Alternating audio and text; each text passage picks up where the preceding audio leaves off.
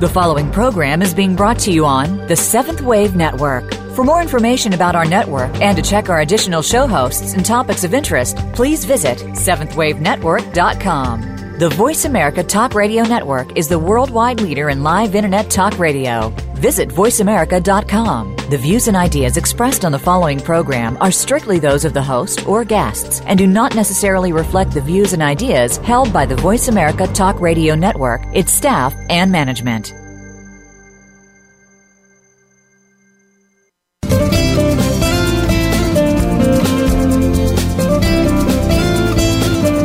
Have you ever stopped to think that the best and worst place to live is in your mind? Think about it. We can create our own destiny or our own downfall.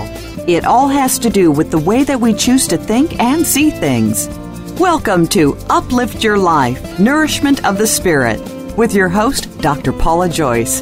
Dr. Paula is here with her guest experts to show you just how to change that negative way of thinking and see your world in a positive light. Now, here is Dr. Paula. Welcome, and thank you for joining me again this week. I have some thoughts to share with you during this first part of our show, and then we'll have the joy of visiting with Susie Humphreys. I have to begin by following doctor's orders. After the show last week, my guest, Dr. Bernie Siegel, wanted to continue our conversation. He loved that I ended the show by saying, You are loved. He said, That says it all. And you must share this Harvard study with your listeners. So here I'm doing that now. The students were asked, Do your parents love you? By middle age, of those who said no, 98% had a major medical problem. Of those who said, Yes, my parents love me, only 25% had a major medical problem. The power of love. He went on to say, Tell your listeners to call you their CM, their chosen mom, just like one of my patients called me her CD, her chosen dad. So, for those of you who need or want a CM, here I am. and this is a good introduction to the, the question that came in at the end of last week's show. Dr. Paula, I'm enjoying your radio program. Could Dr. Siegel address the question of fear in sickness and in healing, and how one might combat the negative emotions around fear? How can we talk ourselves out of fear? Thanks, Myrna Besley from Colorado. I want to put this question into a larger context. 90% of all of us have negative self that is i'm sorry let me say 90% of our self-talk of all of us whether we're sick or not 90% of our self-talk is negative. And we spend 1 to 8 hours a day worrying. Yet only 8% of what we worry about actually happens. Fear is an illusion we make it up it's really the absence of love. So, the flip side of this question is how do we create more positivity, more joy, more happiness in our lives? Bernie says, fill up with positivity so there's no room for the fear. This question is extremely important because the fear and negativity, negative emotions, actually depress the immune system and work against the patient's healing. Although we didn't have time to answer this question last week, I can tell you what Bernie says in his book, The Art of Healing. And that is, we can actually laugh away the fear. You cannot experience fear while you are laughing. Try it. Try smiling and being angry or afraid. It's impossible.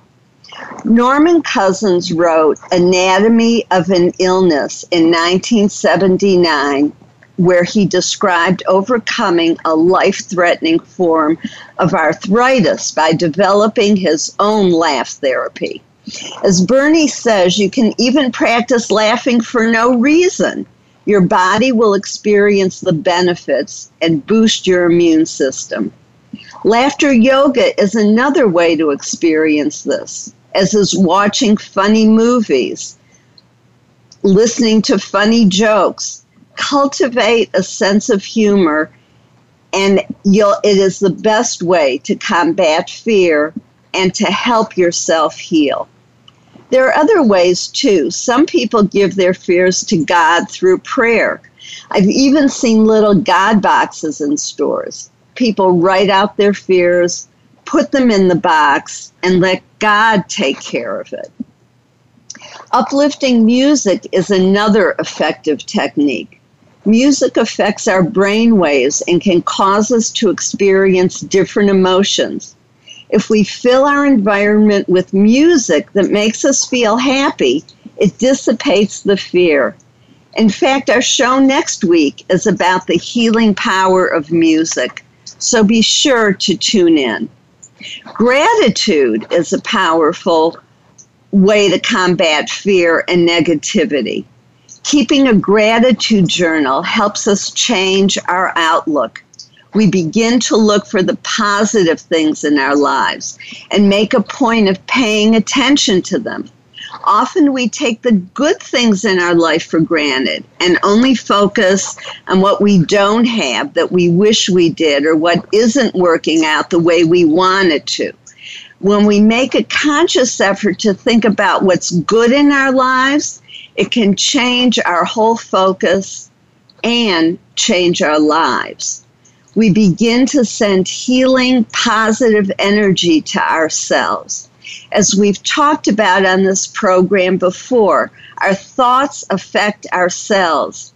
It's always important to send good to send good energy to our body. But when we're sick, it's paramount because it helps us heal. And at the very least, enjoy whatever time we have left which is true for all of us because none of us know what the next minute or hour or day will bring. I also encourage people to cleanse their environment of negativity. Think about whether you're uplifted or brought down by the visual images, words, and people that you allow into your mind, your space, and your life. Who and what makes you feel good? How many murders and scenes of destruction do you have to watch a day? Do you have to start and end your day with these distressing images on the news? Yes, we need to be informed, but sometimes too much information is harmful. We can learn to protect ourselves and say no to what we don't want in our lives. Then we make room for what we do want health and happiness. One minister started a project that encouraged people to wear a rubber band bracelet that says, No more complaints. Every time you complain, you were to switch the bracelet to the other wrist to remind yourself not to do it again. The goal was to keep the bracelet on the same wrist for 21 consecutive days, the length of time it takes to change a habit. The people who followed this experiment and stopped complaining reported being happier and more relaxed. Yes, negative thinking, complaining, fear is a habit, and we can change that habit. When you hear yourself saying or thinking something negative, you have the power to change it. You can immediately replace it with a positive. For instance, in response to how are you, instead of saying I have a bad headache, think of something good in your life and share it. For instance, my granddaughter visited me today, or the nurse said the funniest thing to me. Want to hear it? This shifts your thoughts and your feelings to the positive and causes you to create a snowball effect of more positivity. Sometimes the pain even goes away when we forget about it. And people want to be with us, they want to be with uplifted, uplifting experiences and people. So, can we talk ourselves out of fear? Yes, I believe we can. And part of it is having honest conversations with the people who matter to us. Bernie says you can begin these conversations with questions like What are you thinking? What are you feeling? I also think it's important to determine what the basis of the fear is. Is it leaving behind loved ones, the side effects of treatment, not being able to complete some task or fulfill a dream, losing control of your life, being helpless? Or is it a fear of dying or dying with unresolved relationships? Once the fear is articulated, we can do something about it to resolve it or make peace with it. Taking action causes the fear to dissipate. Mark Twain said, The only way around it is through it. When we keep things hidden, they wreak havoc. If we're willing to have open and honest discussions with our loved ones, clergy, and doctors, the fear becomes weaker and often disappears completely. In the last years of my mother's life, I went to visit her with the specific purpose of finding out her wishes for the end of her life. I come from a family that didn't talk about feelings, and especially death and dying. It took me days and long walks with her at night by the water to get her to tell me what her fears and her desires were. Details she didn't want to face, but my sister and I wanted to respect her wishes. And we couldn't do that without this critical information from her. So it gave us peace of mind and calmed our fears, and I hope my mother's as well. Things were different when my dad was dying 35 years ago. I begged my mother and her doctor to let us talk about his dying. He was in the IC unit for weeks, and it was clear he was never going home. We all knew he was dying. But 35 years ago, nobody would talk about death and dying, at least not in my family, and that was the doctor's prescription as well. Just pretend everything is wonderful. Well, finally, on the last day of his life, my father said to me, and in the ICU unit in those days, you had three or four minutes for each family member every half an hour hour. So it was very limited, and I was sharing time in a revolution in in a cycle with everyone in the family. So when my father said to me, literally on his deathbed, I was a good father, wasn't I? I just sat there in silence. I thought, how do I answer this question when he had been a rageaholic and I had lived with his anger and the fear that it induced in me and my always walking on eggshells because I never knew when the next bomb was going to drop. I was stunned into silence gratefully because then he said, I was a good provider, wasn't I? and he gave me the way out. He was dealing with his definition of a good father, not my definition. And I did answer his question truthfully. Yes, you were a good father. By his definition, he was. And so he was able to have peace at the end of his life around that issue. It wasn't the time for me to engage in a long conversation. But at least he was able to resolve what he was dealing with, and he did die that night. Bernie talks about how he has people create drawings to discover their hidden fears and beliefs. He then interprets these pictures to help them dissipate those fears and create harmony between the conscious and the unconscious. I use a similar process with my clients. In fact, one cancer survivor said that she wished she had known my technique when she was waiting for her chemo treatments. So it's important for people to deal with the conscious fears as well as the unconscious fears. And we need to have ways to get to those fears that allow them to surface so that we can deal with them. Another technique that some people like to use is to perform a ritual to banish their fears. A common one is to write your fears down, tear them up, and throw them away. An alternative is to burn them and spread the ashes in your garden to symbolically fertilize your dreams. I like to ask that the fears be transformed into peace, love, and joy as I'm sprinkling them in my garden. Circling back to the where we began with the truth that laughter is the best medicine. If you're dealing with an illness, tell people you want help getting better. Ask them to send you funny stories, movies, jokes.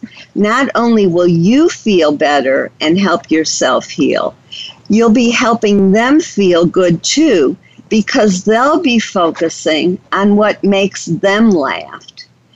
Uh, on what makes them laugh. And so laughter spreads, good feelings spread, and we make lemonade out of lemons. Speaking of laughter, I'm really excited to introduce Susie Humphreys, who will join us in a few minutes. She went from administrative secretary to television talk host, show host to 20 years in radio. She's in the Speaker Hall of Fame and the Texas Radio Hall of Fame.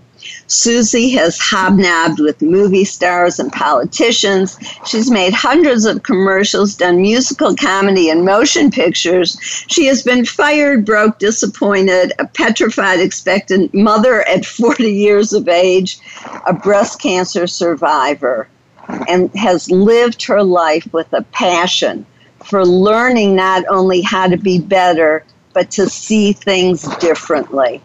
Her book, If All Else Fails, Laugh, shows us how to do just that. If you have any questions for Susie or me, please call us at 866 472 5795 or send an email to Dr. Paula Joyce at gmail.com. If you're enjoying the show, be sure to like us on Facebook. We'll be back with Susie right after the break.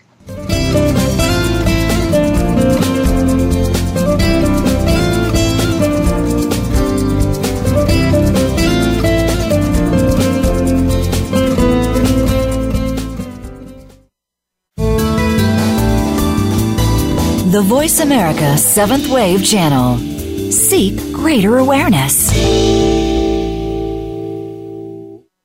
Step into the doorway to conscious choice, greater health, and well being.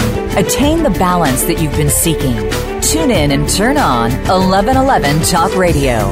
Feed the mind. Embrace positively. Release the tension. Step out of fear.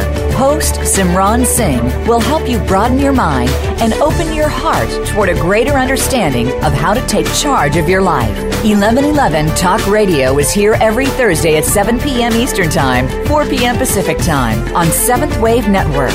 1111 Talk Radio, because shift happens. On the program Inside Out, our outsides match our insides. Join host Beth Green along with co host James Maynard for an insightful weekly journey that lets us all be real with no boundaries. We'll discuss current events, interview amazing guests, challenge old ideas, and see ourselves and our world more clearly. It's about you as much as us. So you're invited to call in, write in, and most of all, tune in. Listen for Inside Out live every Tuesday at 3 p.m. Pacific Time, 6 p.m. Eastern Time on the Voice America 7th Wave channel. Who am I? Why am I here? Where am I going? How do I get there? If you're searching for the answers to these and other spiritual questions, you can look within and you can tune into The Open Door. Our program will expand your awareness of the teachings of the Ascended Masters, offer you practical tools that promote self mastery and personal freedom, and provide an unerring pathway for graduating from Earth Schoolroom. The Open Door with host Tom Schumacher and Terry Kennedy is broadcast live every Tuesday at 11 a.m. Pacific, 2 p.m. Eastern Time on the Voice America 7th Wave channel. This is the Voice America 7th Wave channel.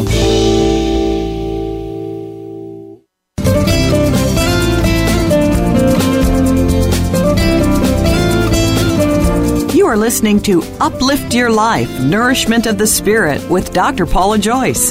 To reach the show today, please call 1 472 5795. That's 1 472 5795. You may also send an email to drpaulajoyce at gmail.com. That's drpaulajoyce at gmail.com. Now, back to Uplift Your Life Nourishment of the Spirit. And we're here with Susie Humphreys, which just makes me so happy just having her on the show and, and the opportunity to talk with her because years ago I was one of those avid listeners when she would banter with Ron Chapman and it, it, it from the, the helicopter. I didn't care about the traffic. I just wanted to hear her laughter and her funny take on things. So welcome, Susie. Thank you, Dr. Paula. I'm loving listening to you. And you know what it brings to my mind? It brings to me all those wonderful hours of listening to Dr. Joyce Brothers. Oh, yes. Thank you. That's I am really, honored. What a comparison. No, it's really true. That's exactly. I just think, oh my gosh, we found the replacement for her because you know she just went for years and years and years and she knew so much about everything. So welcome to this. I think it's great you're doing it. You just have a beautiful spirit. And so you you want me to be funny this morning? yes, I do. And I know that part of your gift is taking difficult situations and finding the humor in them. And I loved your the stories in your book, and one of them was particularly about your mom and when she was dying, and and how you were able to shift your perspective when you were seeing her in one way. You couldn't see the beauty that you had gotten from her, and how that shift transformed everything. Yes, I'll, I'll tell you, and I'll just kind of laser this. But if mother was uh, my, own, my my mother and father were divorced, and my mother raised me. And my mother was a very successful businesswoman, and this is in the 40s. And so I was a latchkey kid and pretty much didn't have babysitters.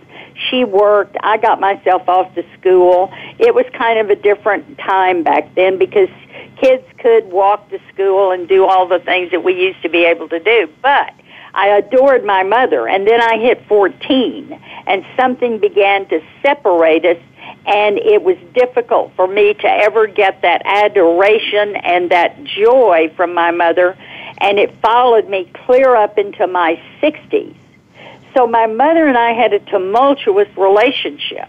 But my mother, on one hand, as I was little, was bigger than life to me. And she had a sparkling voice and laughed and she was musical. And then as she began to age, she went through all her money. She didn't have any help. And I stepped up to the plate and took care of my mother. Well, my mother used to say that if she liked blue, I'd like red. My mother used to say, you take the opposite of anything I ever say. And so we'd hang up on each other. We wouldn't see each other for two months, and I would always come sniveling back because I would feel so guilty being not with my mother. It was a push pull relationship. Are you following me so far? Oh yes, I okay, am. so now my mother is in her she's in her seventies and we moved to Fredericksburg, Texas, and I move her with me, and I go see her, but I can't take but about 20 minutes of her. And so I'd always figure out a reason to cut and run. I would do my duty, and that's how I looked at it. I would do my duty, but I would not be able to to really love her the way that I so yearned to love her. All right. She is in a nursing home and she's very funny. She doesn't complain. She can't see. She can't hear.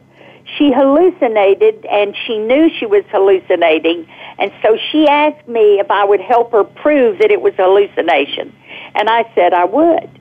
So then she says, "Well, you know, I went to the bank." And I said, "No, now see, mother, that's a hallucination. You don't you don't have a bank." And she went, "Yes, I do have a bank." And I went to see Linda. I needed her to tell me how to invest my 18 million dollars. I said, "That's a hallucination, mother. You don't have squat. You don't have $18 million. She said, You're always messing with my mind. I said, I can prove you don't have $18 million. She said, No, you can't. I said, Yes, I can. Mother, I'm your only heir. If you had $18 million, I'd be smothering you with that pillow right about now. my mother, my mother looks at me in stunned silence. She said, Are you telling me I don't have $18 million? I said, I am. She said, Suzanne, in five minutes you have come in and taken away all my wealth. And I never got to spend one dime of it. And then she said, But there's one good thing about it. Now I won't have to lie here worrying about you getting your hands on it. Oh, jeez. do you hear? Do you hear how funny that is? I mean, she's dying and she's flat on her back in a nursing home. So here's the thing. So the hospice, the chaplain, Annie Finn says, Susie, have you resolved all your issues with your mother? I said, Oh my gosh, Anne, I think there's never been an unspoken word between us. I mean, we've said everything. We've hung up, we've cried, but we've never gotten a divorce. She said, Well, why don't you go release her? I went, what? Oh, what? I'm gonna, I'm gonna go release my mother. I, I went over. I didn't think about it. I didn't know what I was going to say. It and Dr. Paula, guess what tumbled out? I mm. took her little hand and I said, "Mom, I want you to know you are exactly the mother I needed."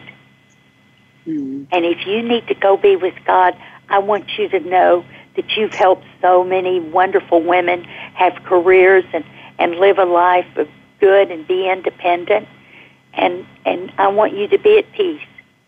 And I'm, I'm standing there, tears streaming down my face, and one eye pops open on my mother. she said, Suzanne, we don't need to go into all that mess. I said, like I was stabbed in the heart. I said, mm-hmm. Well, Mother, are you afraid to die? And she said, No, Suzanne, I'm not afraid to die. I just want, don't want to go today. and that was the end. Wow. So all those years of angst, of psychotherapy, all those years trying to deal with my mother were absolutely brought home in the last five minutes in that room when I realized that that little woman who on one hand could infuriate me and on the other hand could lift me through laughter and an, a good attitude, I realized she was exactly the mother I was supposed to have. And I'll tell you what, I think we can all get to that place if we look at what's right about somebody and not what's wrong.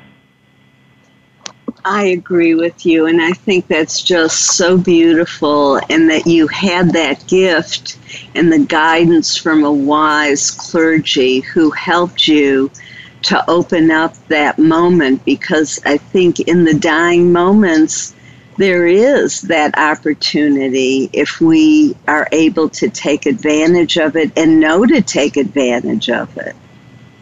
Well, we have to take advantage of everything.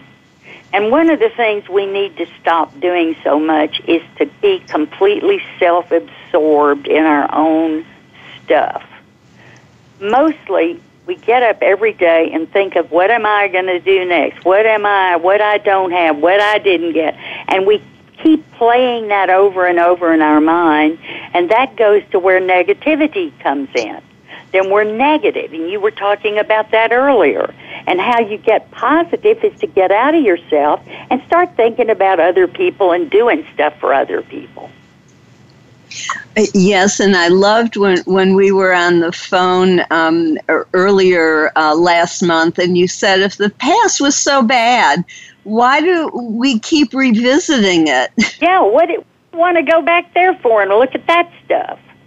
But you know, right. We, we're just so self-absorbed. It's just pitiful, and we. Th- I mean, I don't. I don't know how we get to that place, but I know it's a habit that can be easily broken number one, if you go back in your life and you look at all the trauma, and listen, I'm not saying people haven't had horrible lives and been mistreated and had bad things happen to him.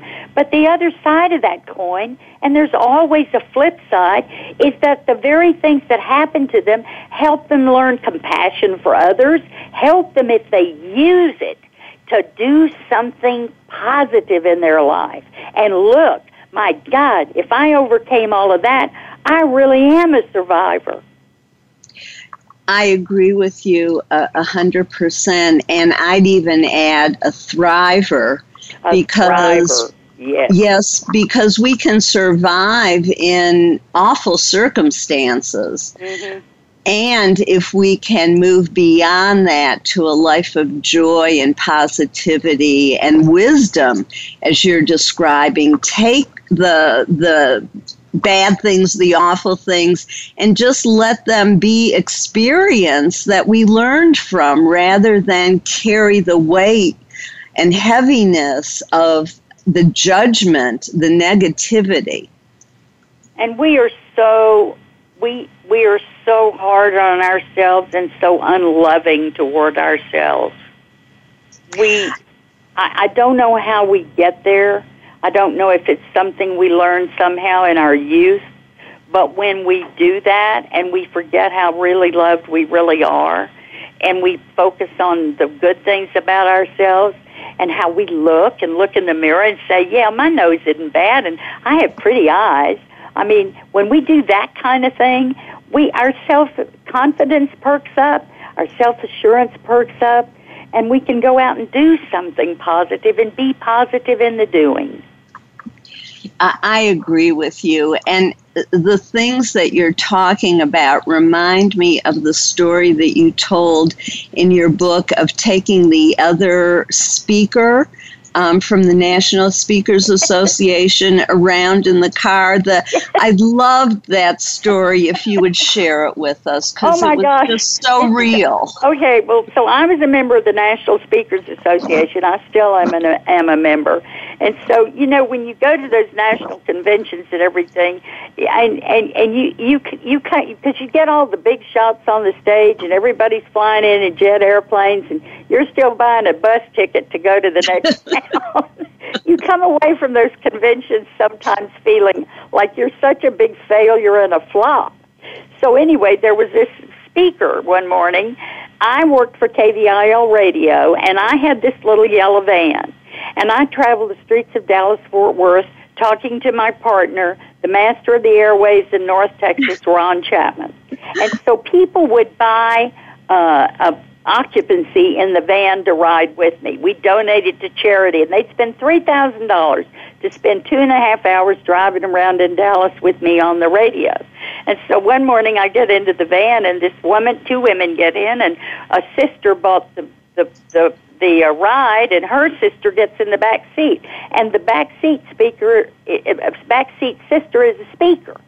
So I'm driving and talking on the radio, and the back seat sister, who is the speaker, says, huh, I get asked all the time for good speakers, and I just don't know any good female speakers. Jeez. Well, uh, I'm thinking, well, I, I, I'm I, I, I'm a female speaker, and, and, and. I go, oh, and I noticed that when it was like a put down to me, a slap in my face, so my belly sags, you know, my shoulders slump forward. I'm kind of stooping over the steering wheel.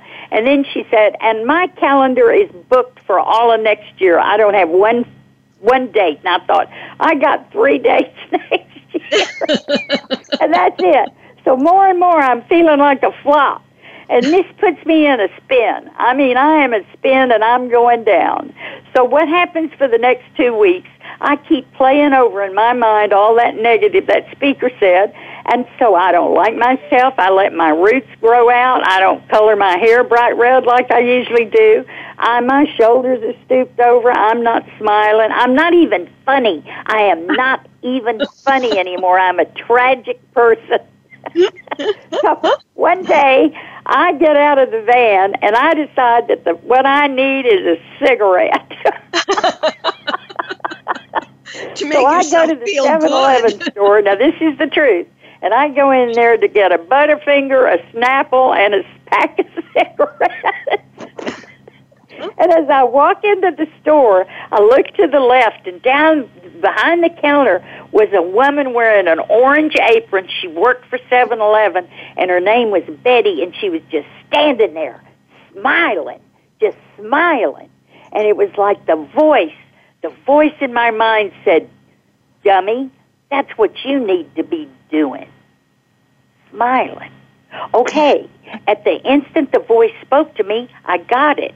So I stood up straight and I go over to her and I say, Betty, and she went, Yes. I said, I'm on radio. I'd like to put you on the radio and talk about smiling and a good attitude at work. And she said, I said, Could I come back tomorrow morning and put you on the radio? She said, No, you can't because that's the time I take out the trash.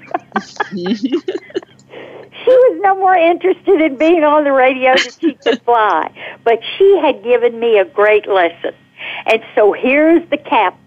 Here's the cap. Two years later, I'm back at the National Speakers Convention in Palm Springs, and I run into the speaker that I that I I felt uh, I compared myself to, and I said, "I'd like to tell you a story and and an impact that you had on me." So we met that afternoon, and I told her the story about how I felt I was such a failure because she was so successful. And do you know what she did? She started dying laughing. She said, When I left you, I did the same thing. I went home to my husband and told him what a big failure I was that I was with this radio, this woman who was on the radio and was funny, and I felt like a failure too. And the moral of that story is when we compare ourselves to others, if we're going to do it, why don't we compare ourselves to someone who has it worse than we do? Because then it lets us know how blessed we are. Uh, yes, and and the other thing I've also in terms of comparison is that I've learned to look at me and comparing me to who I used to be and how much I've grown and changed and how pleased I am with that rather than putting myself down with not having accomplished or become you know what I hope to someday. That's it's sort of we're all on a continuum. I'm sorry, I didn't hear you. That's a beautiful thing to do. Yes, so it's it it has certainly helped me, and um, I we are about to go to break, but the, you have so many wonderful stories to tell. Do you have time to stay with us for the for some of the third part? Yes, I do. If I but listen, if I get too long winded and stuff like that, you know, you can always cut me off. You're the boss of this show. Uh, you are too much of a gem to cut off. I am enjoying every second of it of you as I'm sure the audience is. So I appreciate that, but there's no need. Um, so I look forward to talking to you after the break. Okay, I'll be here. I'm going to get myself a cup of coffee. Okay.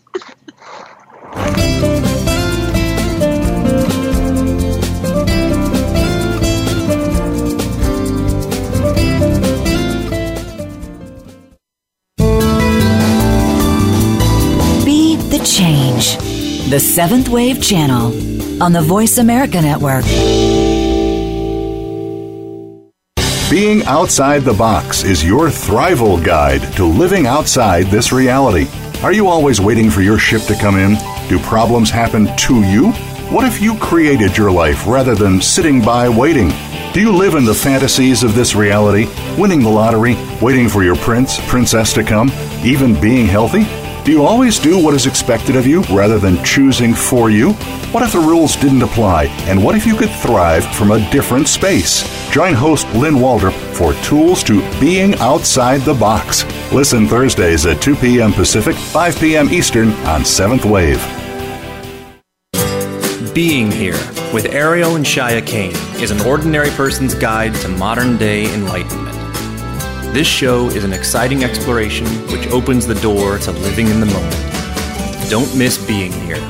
Tune in every Wednesday at 9 a.m. Pacific, 12 noon Eastern with Ariel and Shya Kane, right here on the Seventh Wave Network. Explore subconscious programs, belief systems, and past life memories that may be sabotaging your life. Join host Dorian Light on her show All About You as she helps you to shift change and heal your life. Each week, Dorian does a light session using psychic energetics and the language of light to energetically shift and clear negative patterns you have stored regarding that week's topics. Step into the realm of infinite possibilities for your life. All About You airs live Wednesdays at 8 p.m. Eastern Time, 5 p.m. Pacific on 7th Wave. The Voice America 7th Wave Channel.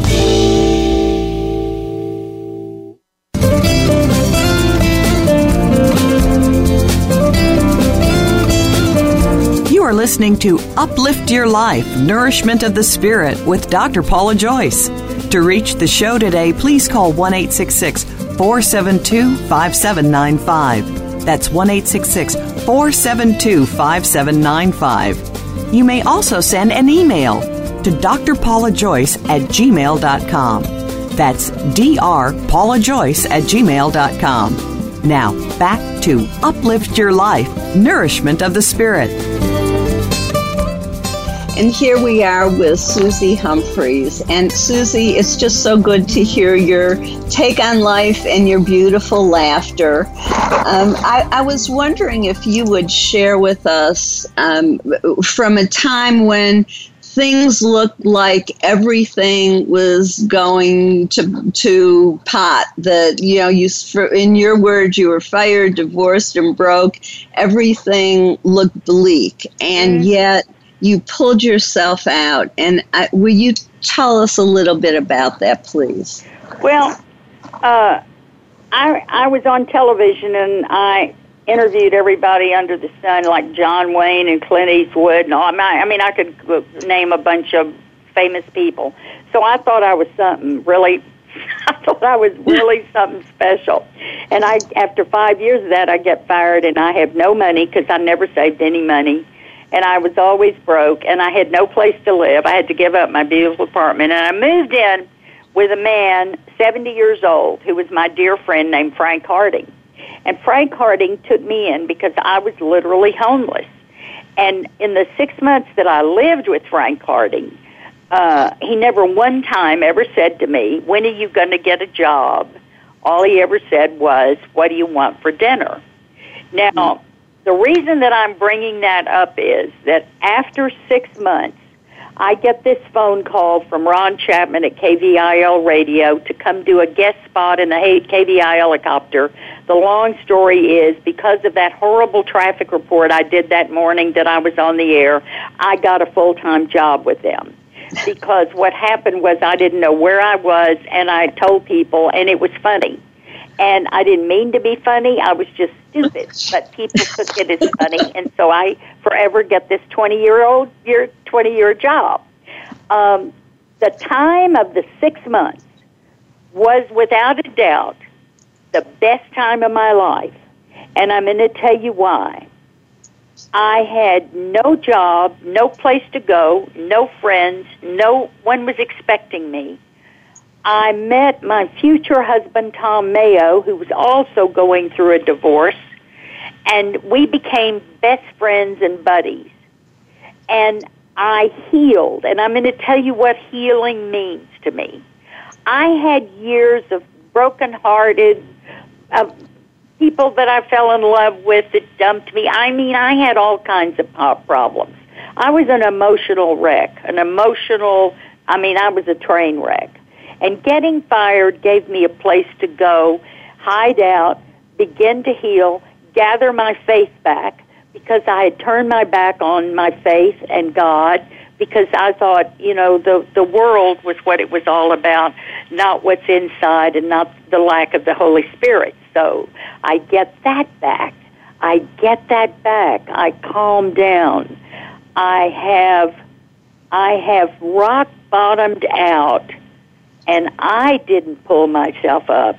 It was God that pulled me up and God began to open doors, and those doors began to open when, at the my the lowest point in my life, I cried to the dark ceiling in my room, "Oh God, please help me! Everything I do, I make such a mess of." Mm. And that changed my life. Now look, I know that there are people out there that are going to listen to this and say, "Oh no, here we go again." and maybe tune out. But I can only tell you from the bottom of my heart what happened to me. I was lifted out of that hole. And from that, I learned that the key to coming out of the darkness is with the power of saying yes to all the things that begin to open up for you. Yes is the key. Yes to the friendship. Yes to the job change. Yes to the new job you're afraid of. I, I, I cannot tell you what that experience was to me. And from that time after that, within a year, I'd married Tom. I had a baby at 40 years old. I mean, and I, I, I can't tell you, I began to be a speaker because I had a message. And I don't hit you in the head about God and talk about that, but I'm telling you, just you and I, Dr. Paula, that that's what lifted me up. I'm with you 100%. And what I felt as you were talking was in that moment of despair or darkness or rock bottom that you opened your heart to receive the bounty that was there for you waiting and then you were open to it and it started coming your way. And then the yes as you were saying you said yes to it and then more came. You know i'm going to tell you something. There was i started reading quite a lot then and there was a minister named eric butterworth who wrote a book called spiritual economics and in that he had a formula that i think really is is what i i believe with all my heart it's called C plus B equal A. If you can conceive it in your mind, if you can believe it in your heart, you can achieve it in your life. And you know that saying that says, well, I'll believe it when I see it? Or is yeah. it I'll see it when I believe it? How does it go? I'll believe um, it when I see it. Right. The real thing is when you believe it, then you will see it. Yes. Yes, I I resonated with that when I read it. I and I'm so glad you mentioned it because I do think it's so powerful. And again, it's what we focus on. If we yeah. focus on the negative, that's what we get. If we focus on conceiving, seeing, believing what we want, then it comes. It does come. It may not come in the form you're expecting, but it will come in the form that you need. Exactly. And that's where in in one point in your book you talked about looking, you know, in hindsight, you can see. In the moment, you can't necessarily see the gift of what's the gift of being fired, divorced, and broke. And yet, it was a tremendous gift to you in the end because of how you used it. It's the best thing that ever happened to me. And I was 30, let's see, was I 38 or 39 years old? And up until that point, I had just been on a roller coaster ride. And after that point, I I just I just I could love my mother more. I could love everybody more. I could I I got out of myself and this feeling that I was special. I mean, you know, we're either all special or none of us are special. Yes, we we are all God's children. We are all here doing our work. Anyway, I don't mean to be preachy here because I know that you know, and I'm not saying that. Well, anyway, I just need to shut up. No, no, no. So let's let's shift to um, to uh, where you took um, your cancer. And when when you were dealing with that in the midst of the treatments and all and your friend called you and you found the humor share that with us it's please. so funny because I, my doctor called me in december of 2004 and she said well you do have breast cancer. And i went no no see no uh-uh they're too small. I can't I cannot have breast cancer. They are too small. That is exactly what I thought. So, anyway, she said, Well, we're going to do a core biopsy. She said, I don't think you have to have radiation or chemo, but let's just do a core biopsy.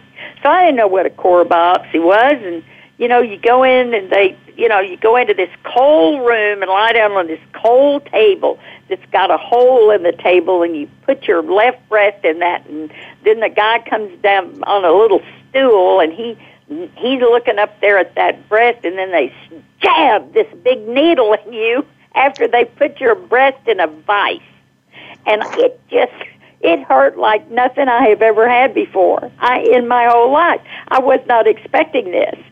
So, I mean, oh my, I didn't, th- I couldn't even breathe. It hurt so bad.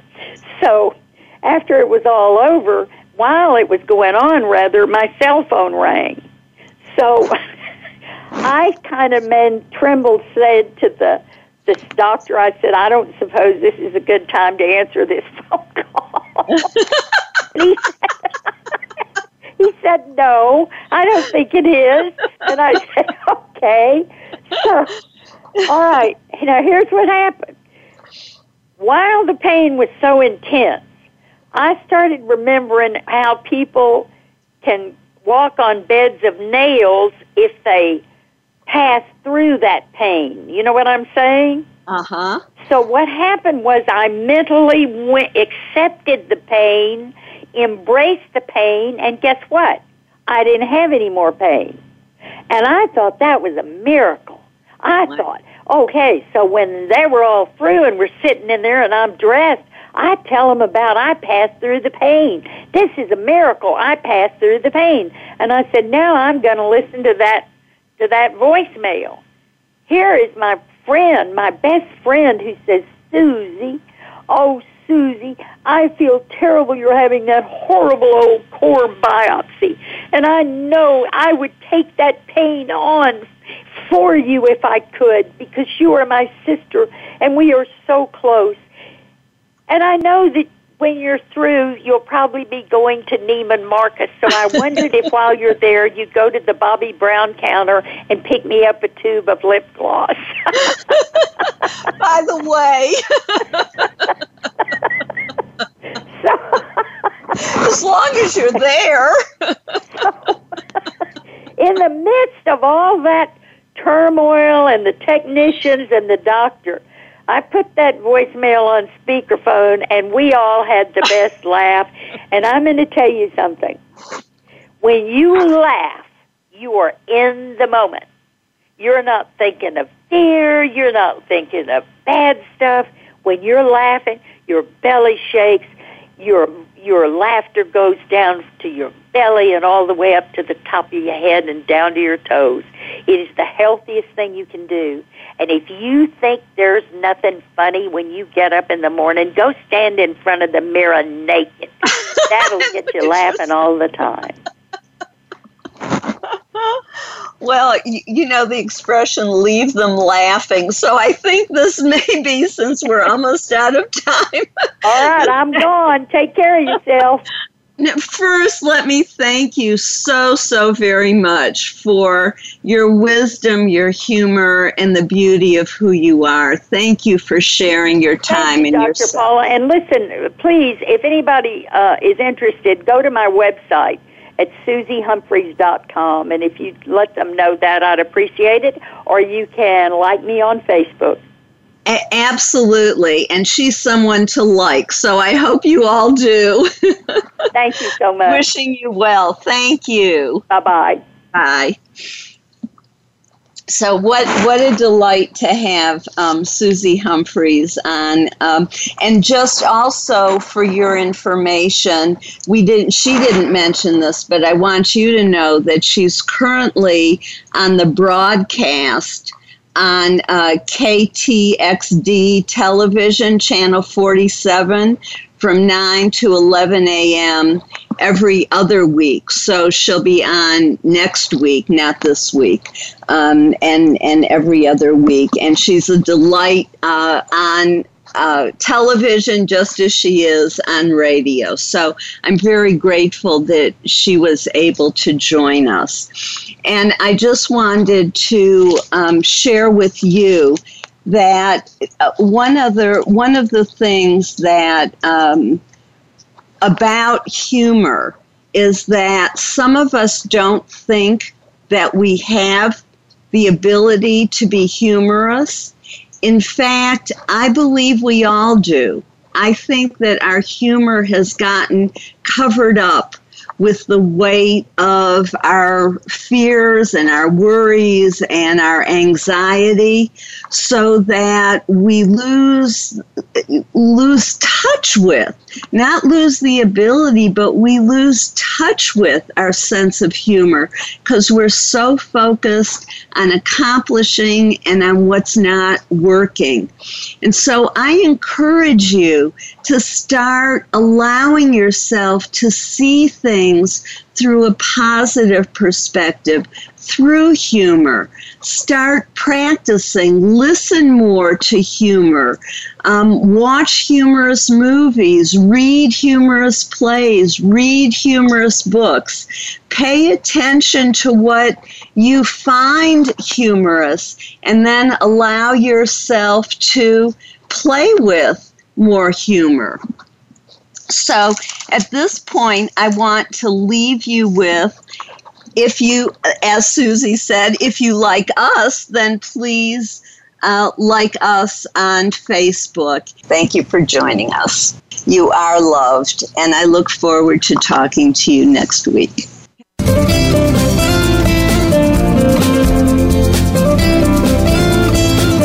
Thank you for tuning in to Uplift Your Life Nourishment of the Spirit. Please join Dr. Paula Joyce and her guest experts next Thursday at 8 a.m. Pacific Time, 11 a.m. Eastern Time on the Voice America 7th Wave channel. Until then, have a positive week.